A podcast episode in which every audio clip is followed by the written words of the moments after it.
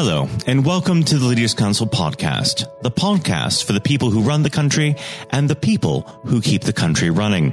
You join us on yet another overcast but pleasant day in the capital. I'm Matthew O'Neill, and today, as always, we ensure that we have a variety of distinct perspectives on leadership.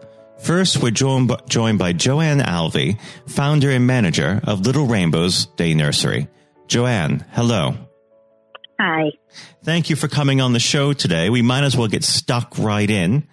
You have children, you have uh, staff. How do you manage both of them, and do you use different techniques on each? Um, yes and no, I suppose, to be honest. Um, managing children and managing staff do have their similarities, believe it or not.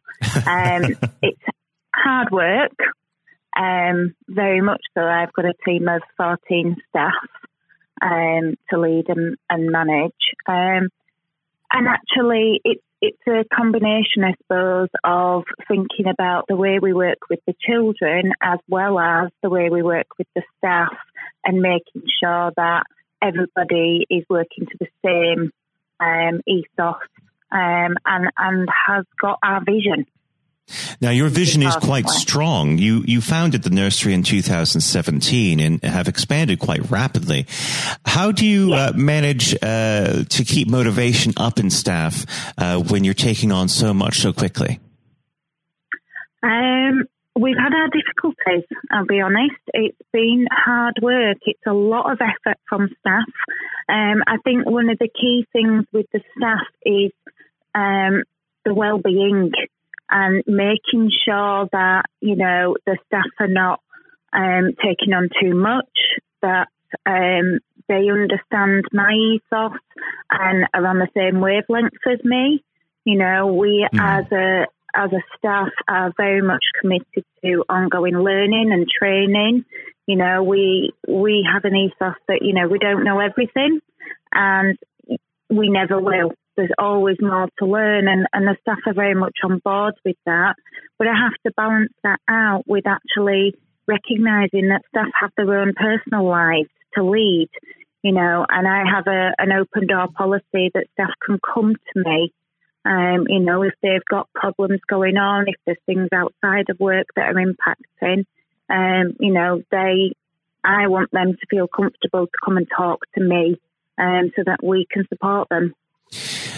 Now you um, seem to have a, quite a bit of a, a collaboration uh, going on uh, there at Rainbows.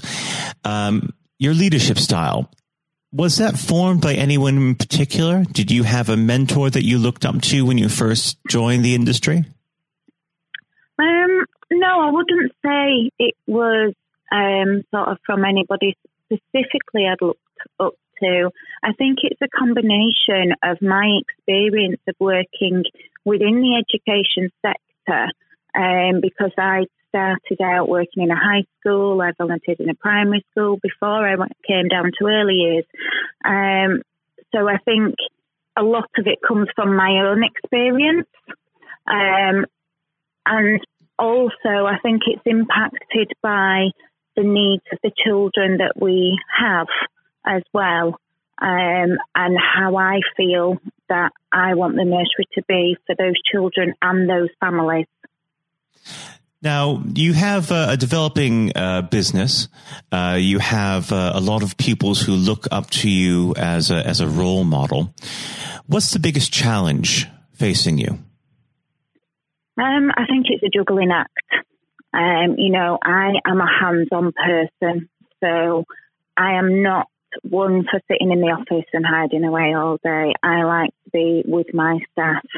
So for me, it's juggling the amount of time that I have to spend in meetings and in the office doing the paperwork with actually that hand on hand practice of being with the children and with the staff, modelling how to, you know, how to be um, and modelling good practice.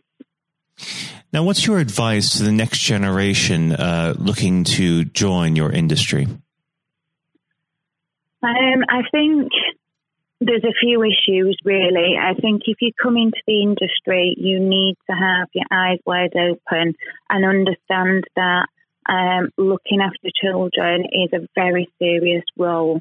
Um, it's not, there's a lot more to it than there has been previously in history. Mm. A lot more requirements, both legal, um, you know, when we when we think about Ofsted, um, we think about safeguarding, um, but it's also it, it's something you can only do if you are really passionate about it. It's not a particularly well paid job. So you've got to have a real passion in order to do this job. It sounds like you do have a passion uh, for your industry. Uh, if you had a chance to uh, speak to Ofsted, uh, to their governing body yourself, what improvements would you suggest they make over the field in general? Um, I think that I think Ofsted as a governing body, I, I do think as a general rule, they actually do it very well. And I think that um, the changes they've recently made to um, to inspections and what they're looking for, to be honest, are very, very welcome within the industry. Um, I think it's been really good at, um, for us. However, what I would say is I do think that maybe Ofsted need to just take a slightly more holistic approach to it and actually look a little bit more on staff well-being and um, and the sort of holistic approach that we have. Um, you know, we are we see ourselves as a big family. Um, you know, that is staff, children, me, parents, everybody. Um, and I think it would be good for Ofsted to really look at that um, and take that into regard. So staff stress is is an issue. Yes, definitely, definitely. Um, this seems to be cropping up more and more the more people I speak with. Um, there seems to be uh, almost a crisis in stress levels in the workplace. Uh, what can be done to alleviate this? Um, I think it's about working practice and it's about expectations. So, for example, um, I'm very aware of what the issues that, that staff here face and how exhausting that can be, as well as juggling their own lives and families, because most of our staff have young families. Um, so for me, one of the things I did right from the beginning, one of the stalls I set out was that my full time staff who work 38 hours a week only do it over four days. So, you know, I don't have anybody apart from myself that works five days a week. They all have a day off during mm. the week. And I think that's really important. So it's eliminating you know, the think, chance of burnout. Yeah, definitely. Definitely. You know, we do other things. I've bought into a wellbeing service that um, staff can access that gives them um, helpful people to contact. It offers a counselling service for, you know, if they have a bereavement or something like that. So it, you know, people need to look at it in that wider aspect and think, what pressure is being put on them. And if there are certain demands that we have to meet, which they are, you know, there always will be, how can we manage that to, to support staff so they don't burn out? Well, just like playing a record too many times in a row, you do not want to wear out the grooves. And uh, your uh, people obviously have a highly demanding uh, role to fulfill. Uh, the safety and well-being of these children are in their hands, so they need to be alert and they need to be able to uh, make sense of what they're doing in the workplace. Um, exactly. Where we are almost out of time, but before I let you go, what does the next 12 months have in store for Little Rainbows Day Nursery? Um, well, I think um, we're very much, we are, as you said, we've grown very, very quickly and we are continuing to grow. Um, we are looking at a very much more holistic approach. So we're branching out into doing support for parents and families. We're looking at running short courses for them. Um, and we're sort of looking at how can we work as a sector not just with our families, but also with other existing nurseries. We are, as a sector, in a bit of a crisis at the moment around funding and things. So it's really important that we support each other. Um, and that's what we're sort of looking at now. What can we do? Well, Joanne, it's been a pleasure having you on the show today discussing leadership, and I very much hope you'll come back and uh, see us again soon. Uh, Joanne, thank, thank you. you. Thank you. That was Joanne Alvy, the founder and manager of Little Rainbow's Day Nursery. And now, if you haven't heard it before, is Jonathan White's exclusive interview with Sir Geoff Hurst. Uh, we're now joined, uh, though, by former England footballer and still the only man to score a hat trick in a World Cup final, Sir Geoff Hurst. Uh, thank you very much for coming on today. Uh, You're welcome. You're welcome. Good afternoon. Uh, and perhaps I should uh, start and get it over and done with. I know you must be bored with it, and you've probably been asked a thousand times. But when you got out for a duck playing for Essex, Geoff, what was going through your head at the time? well, of course, that's not one of the most asked questions I get oh, there, are one or two people who are very familiar um, who, who, do Google me and realise that I did uh, score nothing for Essex, uh, my only game for Essex first team when we played against Lancashire in Liverpool, a place called uh, uh Aigburth in in, uh, in, Liverpool, many many years ago, 1962, I think that was. So I didn't. Um, yes, I, I, didn't really feel it at the time. It was lucky to be playing. I guess there were one or two injuries. Um, but the problem that I had was was really messing about between the two sports. That was very detrimental to me uh, over that period of hmm. time, mm. being stuck between the two sports.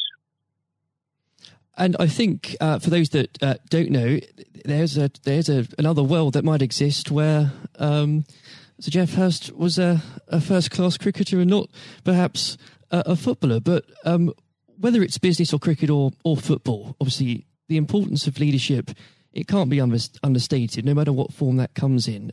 When you were at West Ham, uh, Geoff, and when um, Ron Greenwood first uh, uh, came along, he made obviously some pretty radical changes. Was this a man that genuinely inspired confidence uh, the first time you'd meet him? Absolutely. I mean, he, he was simply a, a fantastic uh, coach or teacher, if you like, at football. And uh, the, the quite always mentioned when we talk about Ron Greenwood, Harry Redknapp, who was played under him and has been very successful as a player and, and the manager over many, many, many years. He um, he's come across many coaches, of course, and managers during his time over years. I guess he would still say that Ron Greenwood is the best coach he had worked with. He'd worked with. So you're very fortunate. I think you, you, think you're lucky when you come across if you have a great teacher at school and uh, a great coach as we had in Ron Greenwood and of course a great manager in Alf Ramsey. So to come across people like that, of that caliber, can have a huge influence on your your career, of course, and, and then your life, and that's that's quite purely the case. Absolutely. And in those early days um, at West Ham, uh, with with a manager like like uh, Ron uh, there, it's also important to have uh, uh, confidence with your other players, and of course they become your friends. Who did you look at to at the time uh, when to inspire confidence in yourself? Was it more? Was it Peters? I think probably. Well, I was very fortunate to play with the caliber of the players I did. Again, again, extremely fortunate to play with you know, the captain um, of England and West Ham and Martin Peters, who was a fantastic player. And some, as far as Martin's concerned, I think sometimes he didn't quite get the uh, recognition he deserved. What a wonderful player he was. In terms of inspiring confidence, I always probably say that the biggest influence uh, for me, I guess, would be the captain Bobby Moore. Although he was only uh, about eight months older than me, he graduated through the system probably three or four years earlier. He played for England in 62, four years before the final when I played. And so he, he was more looked upon him more as a senior player, if you like, not as a, a guy with the same age group as me. And I looked at how he how he uh, trained, how he acted, how he behaved, and how he played. And so he he would say, I would also say he was a big influence on me.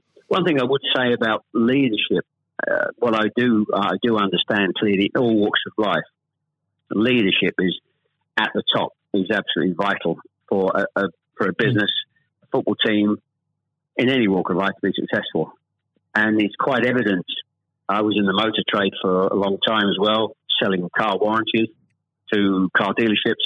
And you could almost tell when you walked into the business uh, in a, many of the car dealerships, you could almost tell from the moment you walked in by initial reaction, people came and welcomed you, that the business was well run or conversely not well run at all. And so I understand the, the, the value and quality of leadership. And that's why I'm very fortunate to be involved in my career in those early days with two two great leaders in, in Ron Greenwood and, and Alf Ramsey. Absolutely. And um, uh, since you've already uh, brought him up, uh, Geoff, I think it'd be remiss not to go a little bit further with that. But obviously, uh, after uh, at West Ham, your uh, playing came to the attention of Sir Alf Ramsey. Now, there's a man I'm sure when you walked into a room, you knew who was um, in charge. When it came to managing that England team, what was his style like, Geoff? Well, one thing, the first thing I say about Alf Ramsey, he's probably over my life the most powerful influence who had on me um, as a person. Um, mm. Naturally, it happens to an extent because he's got your whole career in his hand. Whether he picks you for England or he doesn't pick you, it can have a, a great impact on your your career and, of course, your life. But yep. in that era, I was involved for six or seven years. He, it was quite clear who was the boss. He was quite very, very strict. Probably at a time, at, maybe overly strict, but at times you probably wouldn't get necessarily get away with it in, in today's football because it's changed dramatically in how you deal with with players then and players now. But he was the most powerful man I came across, and very few people. And he, he was quite ruthless in getting people out he didn't want to be who didn't want to be part of a group, part of a team. It is important that if you've got a group of people, and that's in any walk of life, they're all singing off the same hymn sheet, and you don't have anybody that's griping or moaning about the system. And if you've got people like that in your organisation, one thing I have learned, and I've taken on my life, and my family, you've got somebody in a group that doesn't want to be part of it, you, you get them out. And Alf, I think, was was quite ruthless with that in his, in his staff. And I think that's one thing, I, one of the most serious ones I think I've learned over a long period of time. And is there, do you think, uh, a, a, specific moment? I'm sure there's probably dozens, but is there a specific moment, Geoff, you could uh, perhaps pick right now that did show those uh, qualities in uh, Sir Alf so uh, sharply? Yes, I think for, for me, certainly, um, I think there are instances of players who you thought would, would be in the team or certainly in the squad, and surprising they were not. There was no necessary reason for it, but looking mm. back, I do think perhaps they were people that Alf didn't think wanted to be part of a group. Um, so that that's that's for me. In terms of my personal view, I think that it looked prior to the um, World Cup that I was going to be playing um, in it. Only a few games before I was I was playing, and I played with Jimmy Greaves in the game against Yugoslavia only a couple of months before the final. And it looked at that stage as if I was going to be, be playing in, in the team. But uh, in a couple of friendly games, more friendly games before the final in Poland and uh, uh, Norway, I think, in Denmark, mm. I didn't. I played two of the four games, and I probably didn't quite replicate my my form that I'd been showing at West Ham and in the early couple of games for England. And he he left me out in the first game of, of the World Cup against uh, Uruguay. He started off with Jimmy Greaves and Roger Hunt. So. I, I, had an impact of thinking I at that stage I, like I was going to play, and didn't start because of just a lack of form. I didn't play quite well enough to justify my position, and somewhat fortuitously, I only got back in the team because of a, a nasty gash to shin um, on Jimmy Greaves' leg. And I think what you've said there, uh, Geoff, actually does sum that up really well. And more than that, whilst it's important to have that someone in charge with those qualities, it's almost useless if there isn't a strong and unified team behind them. And there really must have been moments, if maybe there weren't, but uh, let us know in that 66 competition, the prolonged pressure on all of you, you know, the weight of a nation, did it get to you? Oh, not for me personally, no. I, I think, and I don't, uh, not for me, not for a second. I think mm. I was just happy to be you know, be involved in the squad initially. Uh, not at all. I didn't. You're not aware of the magnitude of the occasion, really. Looking back now, mm. so I never really felt. People talk about pressure a lot, and it's there, and people players talk about. People talk about it in life. I didn't really feel necessarily feel any great pressure. Pressure. during the time I was there.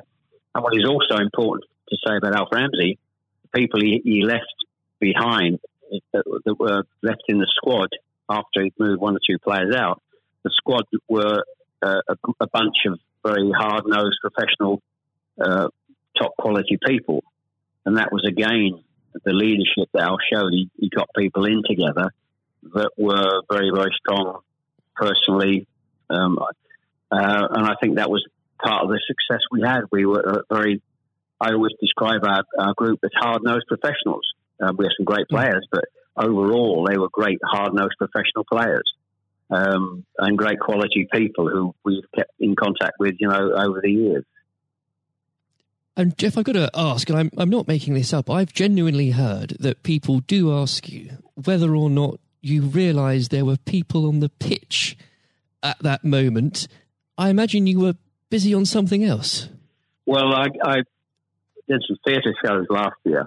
They've gone fairly well, and we're going to do a series of uh, theatre shows, in fact, starting this week over the next uh, two or three months. And uh, at the end of the theatre shows, we have about 20 minutes where we uh, uh, allow the people in the audience to ask questions. And the, there's, I won't mention both, they're too long to talk about both questions. Um, one, the other one's a really stupid one. It's too long for me to tell you. It's absolutely ridiculous. but the, the, the other ridiculous question I get asked: Did I realise there were people on the pitch? And of course, I jokingly say, "Yes, I was just about to to shoot to score the goal, and I looked round, put my foot on the ball, and looked round for a little while, and said, "Oh dear, there are six or seven people running on the pitch." So that's uh, I've had been asked that once at one of the theatre shows. so I joke, make a joke about that, and saying, "Yes, I put my foot on the ball and waited, just had a, had a glance round," you know. Maybe it does prove there are things that, such as stupid questions, really. Um, oh, yeah, there, are, there certainly are. I've got another one which I won't bore you with. It won't be too long to tell you. Uh, I was in a Jersey or Channel Line, Jersey or Guernsey, uh, two or three mm. years ago, and most stupid, irrelevant questions, absolutely nothing to do with football whatsoever, which uh, was absolutely. But I can use that now because it, it is quite funny. well, maybe another time then. But we. Um, uh, well, you want me? I, I can tell you if you want. You want? You got time? I can tell, I tell you if you want. Geoff, go on, go. I think I, it would be silly if I said no at this point. Okay, so I was uh, doing a, a, at a dinner in, in the Channel Lines, three or four hundred people, black tie dinner, uh, guest of honor. Mm. And this occasion, I was speaking for about twenty minutes, then allowing uh, questions from the audience at the end of the evening. And there was usual football questions, and then all of a sudden, I had a somebody at the back who who asked a question. I didn't quite hear what he said. He didn't have the microphone with him. So I said, I didn't hear what he said. Can you please give mm. this chap the microphone so I can hear clearly what he said? So the chap had the mic and he said, when a turtle loses its shell, is it naked or is it homeless? Right. what, what, a question! What a question! Uh, I think that would be in, definitely in the stupid category, wouldn't it? So we had a laugh about that. Uh, uh, well, uh, and we, you've got to have a patient of a saint, I think, sometimes to put up with well, things no, like that. But then again, I found it amusing. I just found it amusing. In fact, some of the audience found it highly amusing as well. So it did. Uh, um, it did make again, laugh that day. If you can put up with my questions, you can probably put up with uh, anything. Um, but th- there would have become a point, though, um, Geoff. I think um, you, you were a young man when obviously this happened when you must have realized that people, teammates, began looking at you for leadership. Um, is that something that occurred to you, or did you just realize that by by one way or the other, people actually begin to look up for you for inspiration? Well, possibly. That's never really struck me until you've actually mentioned it now. Quite frankly, it's a new a new question. Mm. Does anybody look up to me I'm sure perhaps uh, there are there are people who pay you compliments of, of uh, fans of, of, West Ham and, uh, Stoke, and of course in, uh, England fans who um, I, I, think probably it would be very immodest of me to to suggest I, I, felt that somebody was looking to me for inspiration. Um, you, but, you don't but, have to, but I will. Uh, well, um, it's, it's, okay for a third party to do it. Uh, perhaps, um, perhaps that may have been the case over the years. Uh, people look at you and um, uh, maybe uh, it has a, helpful effect. Uh, but I do think you, you how you behave and set examples on and off the pitch is people must realise that that's, that has an influence how you react and behave mm. to, to situations on and off the field. Surely, probably has an impact to younger players coming in into the team latterly.